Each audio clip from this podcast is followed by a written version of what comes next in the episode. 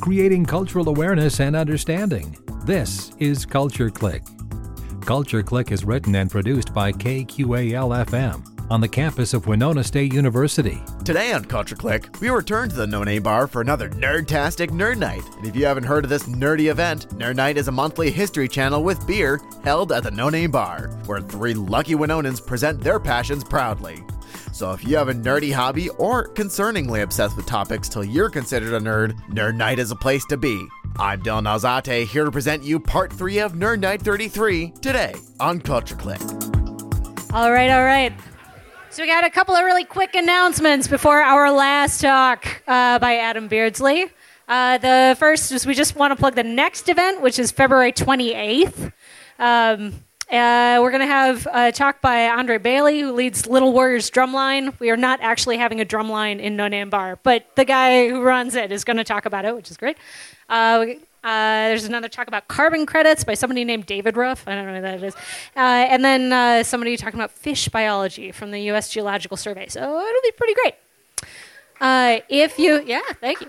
So we, if you, we are always looking for speakers, people interested in talking. Uh, you can visit us on Facebook or uh, just email us to, to sign up or t- come talk to us too. You know who the bosses are. Um, a lot of us picked up new hobbies and things during the pandemic. A lot of us have really interesting things that you know we know a lot about, and it's great. And uh, we would love to hear about your nerdy passion. So come find us. Uh, probably the best way to figure out what's going on with Nerd Nite, to hear about new events, is to, to add us on Facebook. Uh, or now uh, we are updating our website. so we have one of these newfangled websites too. So you can check us out there. I know. Uh, and then one other thing that we wanted to plug is the first Nerd Nite book, which is coming out in February. Uh, and you can pre order it now. We actually have Liz Russell, who's a professor of psychology at uh, Winona State, wrote a chapter for this book uh, about her talk about video games, which was pretty, pretty great. So order that. All right, and with that, uh, I would like to introduce our last speaker, Adam Beardsley, who's a professor of physics at Winona State University. He's going to talk about radio astronomy, and you can too. So give it up for Adam. All right, can everybody hear me? Okay. Um, maybe I need like a long sleepy straw or something. Um, okay. Hi, everybody. So um, I'm going to try to make this short and sweet. Um, I'm not going to show you complicated plots. I'm just going to try to show you a bunch of nice, pretty pictures. Uh, you'll probably see a lot of overlap between mine and Carl and Cody's talks. It's funny, we, we, we live in a hallway right next to each other, but we didn't talk to each other at all. So there's like some, we have the same slides. There are other times where we should have had the same slides we don't. Um, so anyway, here we go. I'm going to talk about um, radio astronomy and stuff. Um, I had a little slide about like who I am, professor at uh, State. Um, I, I, do a lot of like data analysis, that kind of stuff, and I like to build telescopes. Um, as Carl mentioned, when you do astronomy, you don't usually think about it this way, but a lot of astronomers get to go to a lot of cool places in the world. Um, so I just, it's not a contest, but um, uh, here's a telescope that I work on. It's in Australia. This is a fun one to get to. You fly like 16 hours to um, Sydney or some city in Australia. You fly another four hours to go to the other side of Australia. It's a big country. Um, and then you drive another like six hours to get to the middle of nowhere, outback Australia, and there's your telescope. That's a telescope. And I'm not going to talk too much about how it works, but it's a telescope. It's basically like a bunch of little like rabbit ear antennas that sit on the ground. Um, the, the, another telescope that might look more like one that you think about, um, a bunch of dishes that sit out in the desert. Um, this one's in South Africa. To get to this one, you do fly 10 hours to London, and then 10 hours down to Cape Town, and then you drive another four hours out into the desert. Um, and then you, you, you fight with your telescope for a few days, and then you come back. Um, so uh, that's kind of fun. Um, I was told that I should, one, one thing I should point out about radio astronomy or radio in general is a common misconception. Radio is not sound okay? Despite what Jodie Foster and Carl Sagan may lead you to believe, um, if you guys have seen the movie Contact, um, radio astronomers do not do this for the most part. Every you know, there's there's always quirky nerds that do things like this, who turn their data into sound. But that's something that you have to do. Um, we use the same radio technology to beam sound to our radio devices, and we can listen to them. But you know, that, that that's not what the radio actually is. We use the radio to convey that sound. Um, Oh, and I just thought it'd be fun to also show that same telescope I got to visit. Um, it's in New Mexico. Um, so, so I get it, like, you know, it makes a pretty picture, right, for a movie. Great. My photographer maybe wasn't as good. What's maybe not captured in that image, though, is just how freaking big that thing is. I don't think that Jodie Foster got to go onto the dishes. Um, they're freaking huge. Um, 20, uh, 25 meters uh, across. Um, each one of them. Um, but anyway, I digress. So, if radio is not sound, what is it? Um, you guys probably saw a slide in, I think, both of the, the previous talks that kind of showed different parts of the electromagnetic spectrum. So, we have our visible light. Um, most of astronomy is done by observing light. Um, even infrared light, um, it, it's still light. Um, now, not all Astronomy is done that way. Um, you have gravitational waves and things like that, but most of it's done by observing light. And you guys saw this slide already. Um, we can look at different colors or different wavelengths of the light. So you have electric fields that are bouncing around and they have different sizes, right? So red is a longer wavelength. It's more spread out than blue is, which is shorter. Um, and then we can extrapolate that out to all the things. I'm really bad at holding this in a fixed place. Um, Hold on. This will help. okay. Um, yeah, so, so if we go into that region where we can't see, you go to the infrared and then you just keep going, you have microwaves, which is just like your microwave oven at home. Um, and then you keep going and then you end up in the radio. Um, and that's where I spend a lot of my time. So observing radio waves, um, which are very uh, long wavelength or low frequency is the way we like to think about it as astronomers. Um, so that's what I do. Let's talk a little bit about why. Why do you want to do radio astronomy? Um, uh, the number one reason I would say is science. Okay. Get in there. All right. So uh, I just threw together like a couple of examples of what you can do with radio astronomy. Um, you guys have seen other sli- examples of like how different wavelengths you can see different things. So here's an optical image of something called the Crab Nebula. Um, it's a Hubble image, Jen. um, and you can learn a lot about the, this nebula um, by observing it in optical. Um, one, this is like one of the coolest things I think you can do in astronomy is you can actually look at things as they change. Um, it changes very, very slowly, but you can observe this thing over time and see that like this is actually a shell that's expanding out, right? Um, it, this is all optical. I'm not claiming any of this. Um, so, so it's expanding out, and you can extrapolate, or yeah, you can extrapolate it backwards in time, and you find that it started out as a very small thing about a thousand years ago. Um, and, and, I think the estimate, I have it written in my little notes here, between 1040 to 1070 AD, um, uh, which matches very closely to a supernova that was recorded by Chinese astronomers in the year 1054, um, which is it's amazing. So like we were able to kind of corroborate that that um, that observation a thousand years later, um, and say something huge happened, right? Um, and so there are reasons that you would think that there should be something kind of that remains in the middle.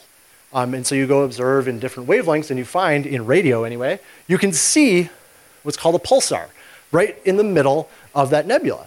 Um, and it shines very brightly. Uh, and what's amazing about this is so this is basically a neutron star. Um, it's about the size of Winona, um, so several like miles on like several miles in size, and it's spinning 30 times a second.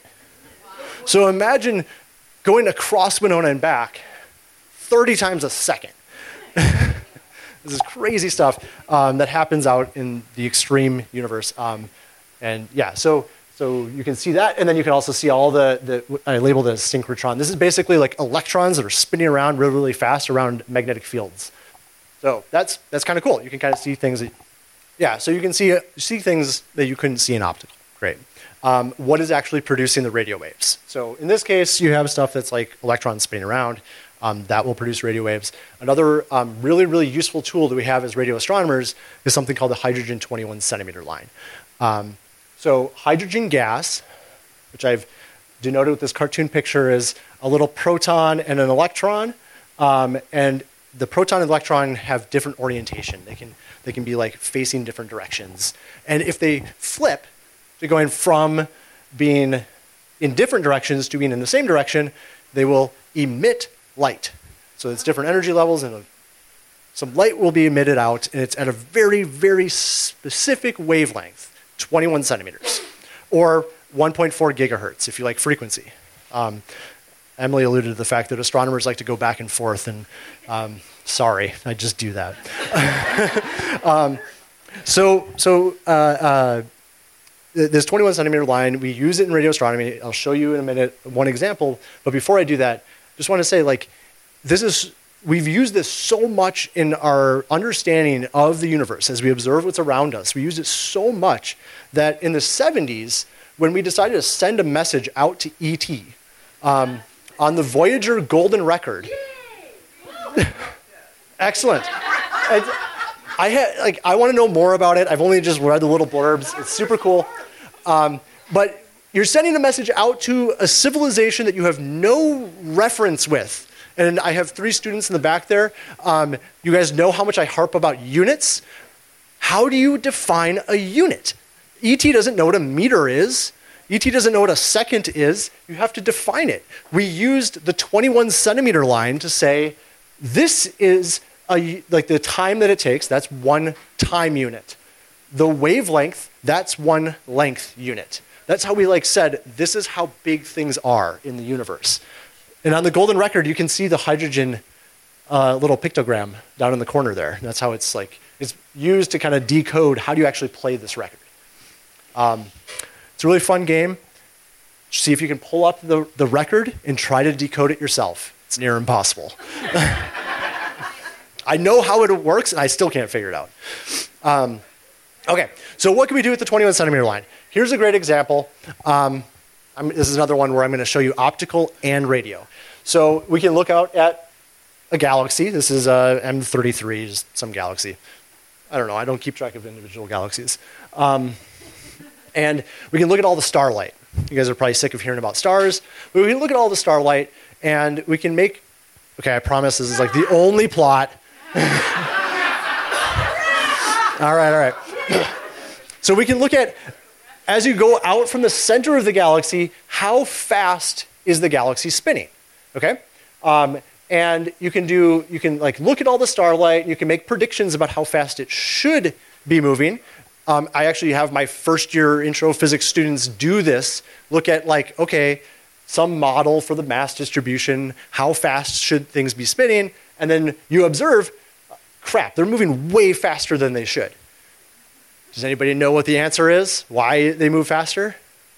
Dark matter, yes. So, this is one of many uh, pieces of evidence for what we call dark matter. The, the galaxy is more massive than it should be. Okay? That's all optical. But then we look into the 21 centimeter radio. What we can do, so the stars kind of stop here. They go out to maybe like, you know, 20,000 light years, but we don't have any more stars left. But in the radio, it goes way, way out. So there's actually two things here that we learn. There's gas that goes way out, you know, three times as far as the stars, and the dark matter does too. The dark matter is all the way out there because this continues to keep going up faster and faster when it should be going down. So that's another cool thing that you can do in, with radio astronomy. Um, other things you can do with radio astronomy we can just make pictures of the whole sky. Why not? So, um, this is like if you take like a Google map kind of thing, and you you know if you like zoom all the way out to see the whole Earth, it probably projects it in some way. Um, this is one specific way that you can project a sphere, but you turn it inside out, right? So rather than looking down at the Earth, we're looking up at the sky, and um, this was data. This was um, observations that were done in New Mexico, or sorry, California, um, and you see like tons and tons of features here. Um, Anybody want to guess what this is going on here? Yeah, it's the blind spot from the Earth, right? We're in California. You can't see a lot of the, what's in the south. So that's that big gap there. Um, we have like the galactic plane. That's like the Milky Way galaxy. We have the North Galactic Spur. This is like we're we're basically like inside of a supernova remnant, but because we're like basically inside of it, it looks like it just takes up basically the whole sky. And then you have all these tiny little dots all over the place that look like stars, except they're not stars. All of those are other galaxies. They're all made up of billions of stars. okay. So very, very cool. Um, there's another empty spot. Anybody want to guess at what that empty spot is? Aha. yep. I can't, I can't refute that. I'll just stop. okay. Uh, so that's the sun. Um, in this particular data set, they didn't want to see the sun, so they just masked it out. Um, I heard someone say the moon. I know my student wants to hear about the moon. I stared at this for way too long. I, I, I, completely dug myself into a hole trying to find the freaking moon. It's not in there. It shouldn't be in the blind spot. We can see the moon from, from the northern hemisphere, right? It's not there. Um, and the best I can understand, and I looked up the paper, they don't mention it at all. Um, this is 28 hours of observation. So they just let the telescope observe for 28 hours. The moon moves within 28 hours. So wherever it was in the image, it gets washed out. And it's just kind of gone, just missing. Um, they should have mentioned it in their paper, but they didn't. Um, okay. Other things you can do with radio astronomy.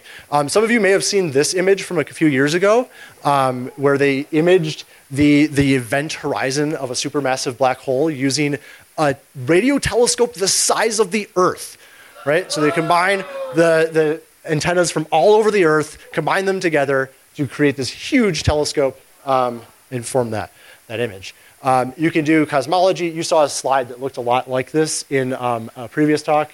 I honestly can't remember if it was Carl or Cody. I think it was Carl.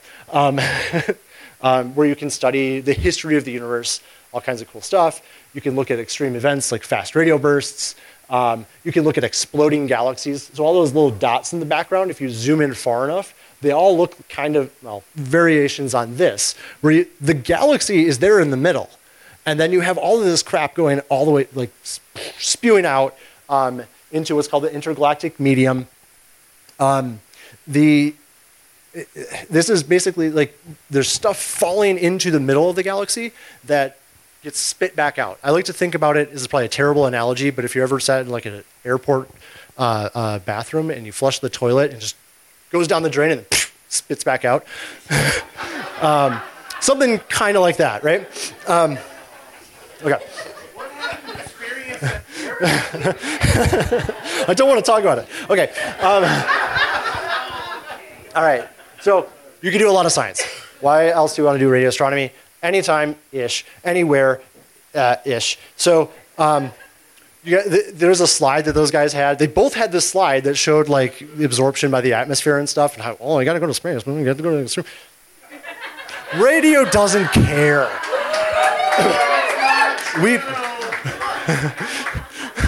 my, frequ- my radio frequencies, we don't care. People ask me, like, oh, was it cloudy that day of observation? I don't know. it doesn't matter. um, uh, um, another interesting fact 80% of North Americans can't see the Milky Way from their home. Um, I, that's way higher than I thought it would have been, but uh, that's what it is. Um, in the radio, basically anybody can. Um, so I'll show it to you guys. Um, so I'm, I'm going to try to go fast here. Why radio astronomy? This is nerd nite. Do I really have to justify why we want to do something this nerdy?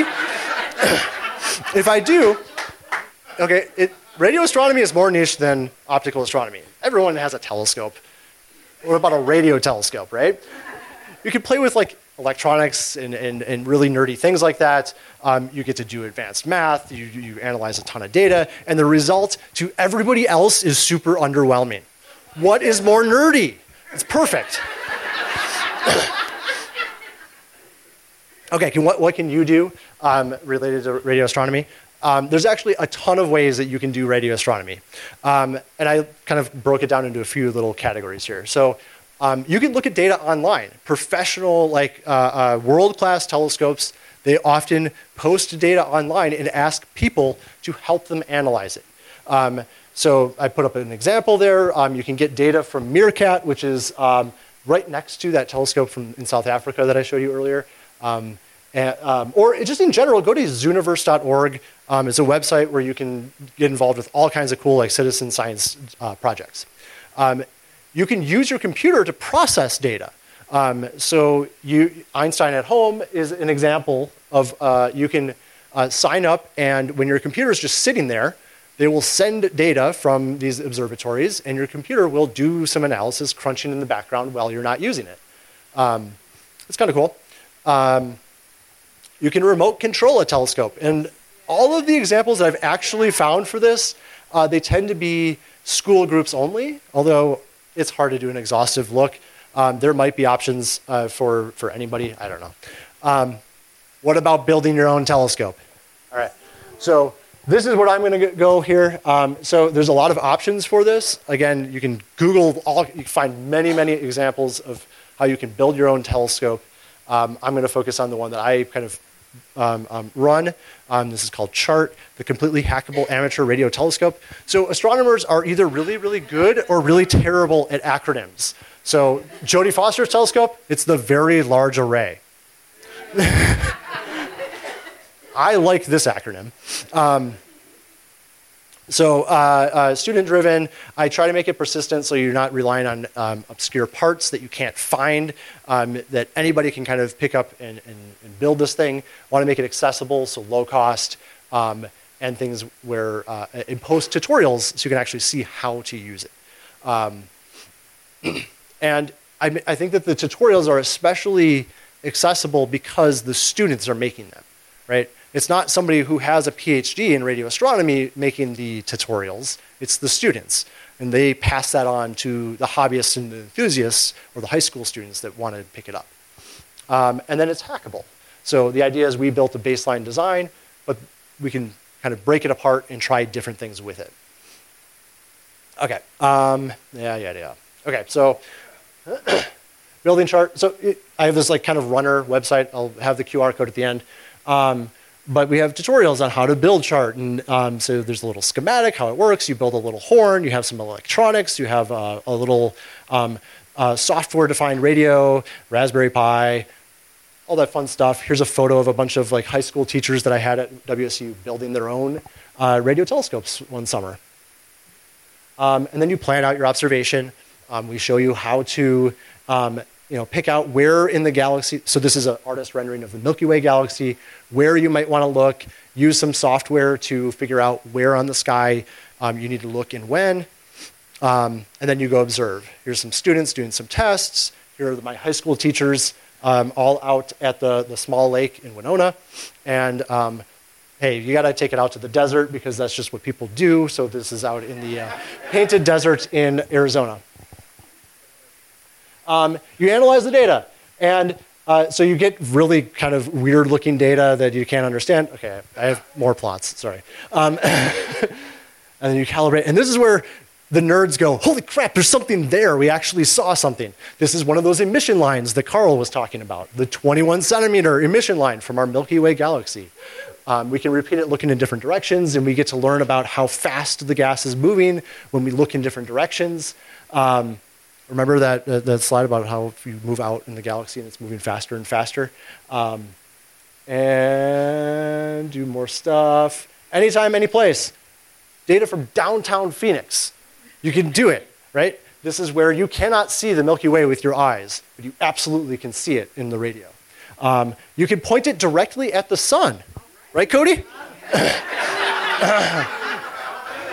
and you still see the 21 centimeter line. The sun is not a big deal. All of the data I've shown you has been daytime data. And uh, this one in particular is just pointed right at the sun. So um, I just figured I'd kind of close on kind of where we're going with charts, the completely hackable amateur radio telescope. There's a lot of things that we want to keep doing. Um, there's a QR code there. I don't know if that's going to work very well. Um, the website does not work on mobile, but like if you scan it, you'll have the link, and then you can access it on des- your desktop if you want. Um, yeah, so if you're interested in building your own radio telescope, you can start with those tutorials that we have that will just take you through, and you can look at the data, and then it's hackable, and you can kind of play around with it and do things that you are interested in. So I will leave that that and see if there are any questions. All right. So I'll just quick start off with your name and what and what you're doing here for Nerd Nite. Uh, my name is Adam Beardsley. Um, I'm going to talk about how anybody, you know, hobbyists, whatever enthusiasts can get involved with radio astronomy. Ah, sweet. So, um, is that related to your profession? Um, I'm actually a professor at Winona State. Okay. And my research is around radio astronomy. Um, is this your first time speaking here at Nerd Nite?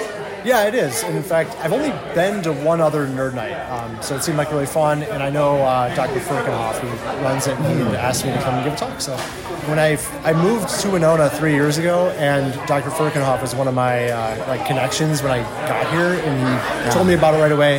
That was so that three years ago. That was in the middle of the pandemic. So Yeah. I actually did attend one virtual nerd nite as well. Uh-huh. Um, so that's kind of like what got me coming to a couple of times. Awesome. Well, uh, what's your what are your thoughts on Nerd Nite so far? Like, what makes it Nerd Nite important for you? I think it's just a lot of fun, and it's like an opportunity for people around the community to kind of get together and see what interests each other.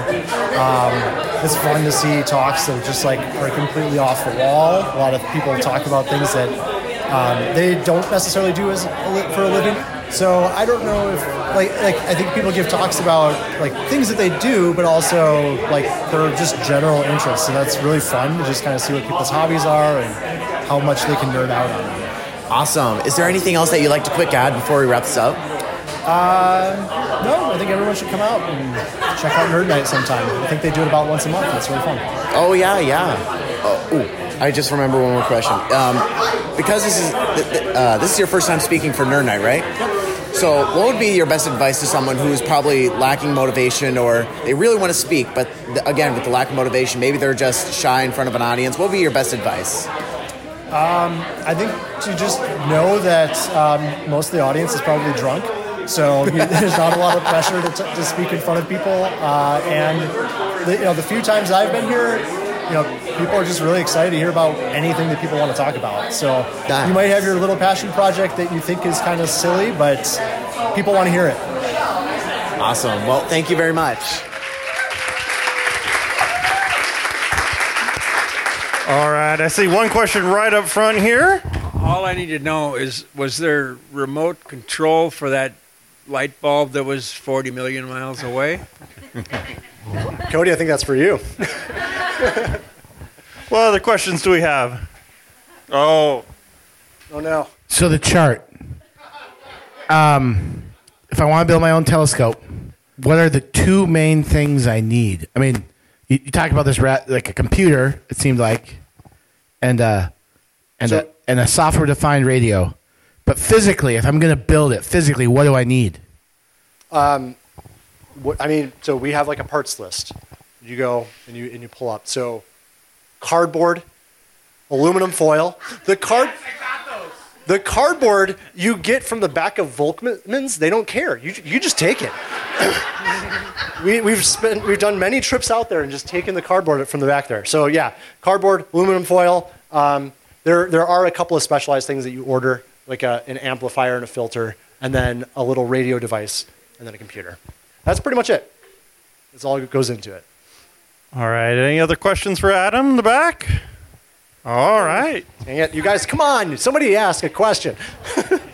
No, okay. So, so I know you can't. Like, could you bring this to like an observatory event and, like, what if we interacted with this at the observatory? Do you see it on the monitor? That's what you're doing. You don't listen. I want to listen to it, Yeah, so but I love that movie Contact. So. Yeah.